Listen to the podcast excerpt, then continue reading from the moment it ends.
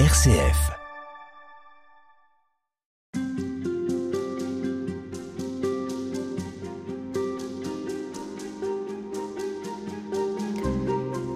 Bernard Hugeux, quand on a le souci de la justice, pourquoi est-ce qu'il est important de ne jamais perdre de vue la question de la compassion, de la présence, de l'accompagnement? Ce qui est très important quand on parle de justice et quand on est dans des contextes où en fait la justice est très peu respectée, c'est d'être attentif aux victimes et donc d'avoir un véritable souci de leur donner l'occasion de retrouver dignité, respect. Je pense à une expression que j'ai déjà citée, que disait l'abbé Pierre, c'est aimer, c'est quand tu souffres, j'ai mal. Ce qui veut dire que quand tu souffres, je me sens touché. Et en même temps, c'est à double tranchant parce que le j'ai mal peut être aussi une façon de me laisser envahir par la souffrance d'un autre, alors qu'on ne peut vraiment aider que quand on est capable de garder la distance. Et c'est d'ailleurs un défi pour les soignants, c'est un défi pour les personnes qui travaillent comme nous avec des gens profondément traumatisés parce qu'il y a ce qu'on appelle le traumatisme secondaire. Et encore tout récemment, j'entendais le témoignage de personnes qui recevaient des témoignages de femmes traumatisées, mais alors dans la mouvance du mouvement MeToo, qui ont dit nous arrêtons l'écoute parce que nous ne pouvons plus écouter. Parce que c'est insupportable. Voilà, il y a un moment où euh, on se laisse envahir. Alors, euh, j'aime bien distinguer un certain nombre d'éléments lorsqu'on parle de compassion, parce que j'ai l'impression que nous vivons dans un monde où on confond les choses. Quoi, par euh, exemple? Mais par exemple, ce qu'on appelle la contagion émotionnelle. Un exemple très simple, vous êtes avec un groupe d'enfants, tout d'un coup un enfant se met à pleurer et on ne réagit pas tout de suite, mais les autres vont commencer à pleurer avec lui vous assistez à un film où vous voyez de grandes violences et vous commencez à avoir les larmes aux yeux, peut-être que vous allez pleurer. Bon. Alors vous pensez peut-être c'est un mouvement de compassion, mais c'est peut-être tout simplement un mouvement de contagion émotionnelle. Alors bon, la contagion émotionnelle, ça peut être dans la colère, ça peut être dans la violence. On a l'impression que là, on se situe à un niveau assez superficiel. Alors voilà, ça mobilise l'émotion. Bon. Alors au départ, si vous voulez, ça peut être un déclencheur. Euh, je vois quelqu'un qui pleure et qui est profondément malheureux, j'ai envie de pleurer avec cette personne. Bon, et puis après, je me dis bon, ben c'est son problème, et puis euh, voilà, je, passe. Par contre, il y a une autre attitude qui est déjà beaucoup plus constructive, qui est l'empathie. Alors l'empathie, là, euh, c'est c'est une des qualités des soignants normalement, et particulièrement dans ce qu'on appelle le counseling, l'accompagnement, c'est la capacité de se mettre à la place de l'autre pour essayer de rejoindre la personne dans ce qu'elle vit de difficile. Et là, je dirais, c'est un effort à la fois de sensibilité et d'intelligence pour rentrer dans ce que l'autre ressent et ainsi pouvoir lui restituer ce qu'elle dit de sa souffrance et lui donner peut-être des signes d'encouragement, l'accompagner, etc. Donc là, on va un peu plus en profondeur. On va plus en profondeur parce qu'on s'investit personnellement. Et normalement, dans le travail d'empathie, si on fait cet effort de se déplacer sensiblement et intellectuellement, on ne se laisse pas envahir. C'est moi qui fais la démarche d'aller vers. C'est pas l'émotion qui vient m'envahir à la suite d'une explosion, etc. Bon. Mais on n'est encore pas tout à fait dans la compassion, là. Alors pour moi, on n'est pas encore tout à fait dans la compassion parce que je peux ressentir une très grande empathie pour quelqu'un, lui répondre très gentiment quand elle m'explique euh, ce qu'elle vit et lui souhaiter bon courage et puis en terminer là. Pour moi, la compassion, c'est j'ai entendu, je suis avec toi et nous allons voir ce que nous pouvons faire. Qui nous? Toi et moi. Et éventuellement toi et nous, si je fais partie d'un réseau d'autres personnes, etc. Ça veut dire que je m'implique. Je m'implique, je ne laisse pas la personne seule avec son combat, avec sa souffrance, avec sa tristesse. Pour moi, la compassion, c'est quelque chose d'actif. N'est pas simplement un mouvement émotionnel d'apitoiement. Ça me frappe d'ailleurs très fort. Quand je présente euh, un petit peu la situation que je rencontre de très grande souffrance, un groupe de personnes qui me posent des questions, je vois qu'il y a des gens qui ont une grande empathie, qui vous écoutent avec intérêt, qui sont émus, ils ont peut-être les yeux un peu humides, etc. Et puis ils vous remercient, puis c'est fini. Il y en a d'autres qui viennent vous prendre à la sortie et qui vous disent Mais qu'est-ce qu'on peut faire? Je pense que ces gens-là commencent à arriver dans la compassion. En tout cas, c'est mon expérience. Là, dans la compassion, c'est euh, quelle part puis-je avoir sans me prendre pour un sauveur, parce qu'il y a aussi ça, et sans prendre la souffrance de l'autre sur moi, parce que chacun a sa souffrance, et sa souffrance, c'est la sienne, mais en essayant de, faire la part qui revient de moi pour pouvoir permettre à cette personne d'assumer ce qu'elle souffre de difficile et de retrouver sa place, etc., et l'estime de soi, alors là, je rentre dans une démarche de compassion active. Dans la compassion, il n'y a pas de passivité. C'est ça, pour moi en tout cas. C'est comme ça que je le vois, c'est comme ça que j'essaie de le pratiquer. dans l'accueil que je fais des victimes qui attendent bien, dans la mesure où j'ai les moyens, parce qu'il y a une question de temps, d'énergie, de moyens, mais dans la mesure où je fais quand même ce que je peux. Est-ce que ça a quelque chose à voir directement avec la miséricorde? Alors la miséricorde, personnellement, j'aime assez bien ce que le, pasteur Bourguet disait à propos de la miséricorde. Il disait la miséricorde, c'est quelque chose qui va plus loin que la compassion lorsqu'il s'agit d'avoir de la compassion pour des gens qui m'ont blessé et qui m'ont agressé.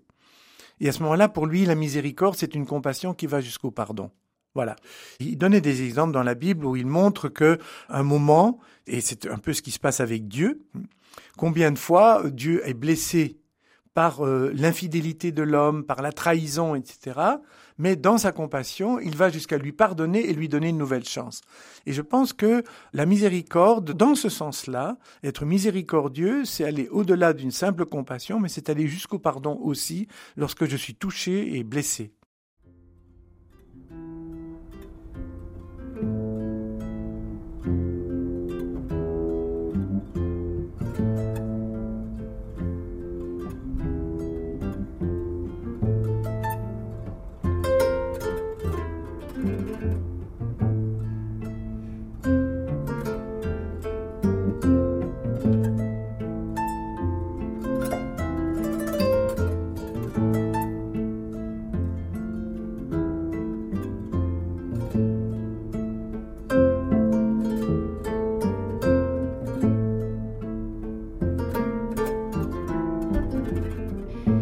Bernard Hugeux, qu'est-ce que ça change pour la personne à qui on manifeste euh, donc cette compassion que vous venez de décrire? C'est le fait de ne plus être seul avec sa souffrance, avec son cri, avec sa fragilité. C'est le fait de sentir qu'on a été écouté profondément et reconnu dans ce qu'on vit. Tous les psychologues nous disent qu'une personne qui était victime ne peut guérir qu'à partir du moment où elle est reconnue comme victime. On le voit dans le cas de femmes violées, on le voit dans le cas d'enfants abusés, on le voit dans, dans, le cas où des personnes ont effectivement été victimes de quelque chose, mais parfois s'entendent dire que c'est ta faute ou euh, tu en rajoutes ou tu exagères. Ça peut être le cas d'ailleurs, mais c'est vraiment cela. Et dans la compassion, il y a je reconnais que tu souffres, je reconnais que tu as des besoins et je vais te rejoindre là où tu es. Je ne vais pas te remplacer, je ne vais pas faire ce que tu dois faire, le chemin que tu dois parcourir, mais je suis avec toi. C'est une qualité de présence qui commence par une qualité de regard. Et ce regard qui rend à la personne un sentiment de dignité. Je ne dis pas qu'elle va, je lui rends sa dignité parce qu'elle n'a pas perdu sa dignité. Et là, je m'insurge quand on dit euh, une femme violée a perdu sa dignité. Elle n'a absolument pas perdu sa dignité. Celui qui a perdu la dignité, c'est celui qui l'a fait. Et c'est ce que je leur dis. Et c'est ce regard-là qui fait qu'au début, quand elle vous parle, elle n'ose pas vous regarder. C'est-à-dire, elle baisse les yeux. Ah ben oui, elle baisse les yeux. Elle est dans la honte. Elle a les épaules voûtées. Elle se sent écrasée. À la limite, elle a l'impression qu'elle n'a pas le droit d'exister, mais comme elle veut quand même survivre, et souvent c'est à cause de son enfant ou de ses enfants qu'elle va venir. Moi, ça m'a frappé beaucoup une femme qui avait énormément souffert, qui vient me voir pour me dire est-ce que vous voulez bien payer les études de ma petite fille parce que je ne peux pas les payer? Mais je pose la question pourquoi? Et alors je découvre qu'elle est dans la rue, je découvre qu'elle a été victime de violence, je découvre qu'elle n'a plus mangé depuis trois jours, etc. Mais elle était venue pour sa petite fille parce que les gens chez nous, ils sont prêts à tout sacrifier, même à ne pas manger pour permettre aux enfants d'aller à l'école. Bon. Alors là, évidemment, euh, j'ai essayé vraiment de rejoindre la personne dans ce qui faisait son vrai problème. Alors la question de l'enfant n'était qu'une manifestation de l'extrême gravité de sa situation. Et donc le fait qu'elle vous trouve comme interlocuteur, qui s'intéresse à elle, qui lui pose des questions, qui entre dans son histoire en fait, c'est aussi une forme de compassion. La compassion, elle démarre là. Ah oui, tout à fait. Et ces femmes que vous décrivez, le regard baissé, les épaules voûtées, vous les voyez se redresser? Oui, je les vois se redresser petit à petit et, et, souvent la première chose, et là il faut être tout à fait réaliste parce que la plupart du temps, quand les gens viennent nous voir, c'est pas d'abord pour, euh, disons, vider le cœur et, vous savez, je crois qu'en Occident, quand quelqu'un était victime de ce genre de traumatisme, on travaille beaucoup la question des sentiments et des émotions. Et donc, euh, je pense à ce que certaines femmes vivent chez nous. Euh, on, on serait en psychiatrie pendant des années, quoi. Or, ces femmes, une fois qu'elles ont exprimé ce qui leur est arrivé, exprimé leur colère et leur douleur, ce qu'elles attendent avant tout, c'est de retourner dans la société et de retrouver une place parce que en Afrique, on existe en relation et quand on a une identité Dans sociale. une société. Voilà. Donc la première chose qu'il faut que je fasse, c'est l'écouter, ensuite lui donner les moyens de se loger, de se nourrir, de scolariser l'enfant et d'essayer de commencer un petit travail qui va lui rendre son autonomie. Et c'est ça qui va être le thérapeutique et qui va faire la résilience. Est-ce que ça comprend une attitude aussi de consolation? Dans certains cas, oui, il y a une attitude de consolation.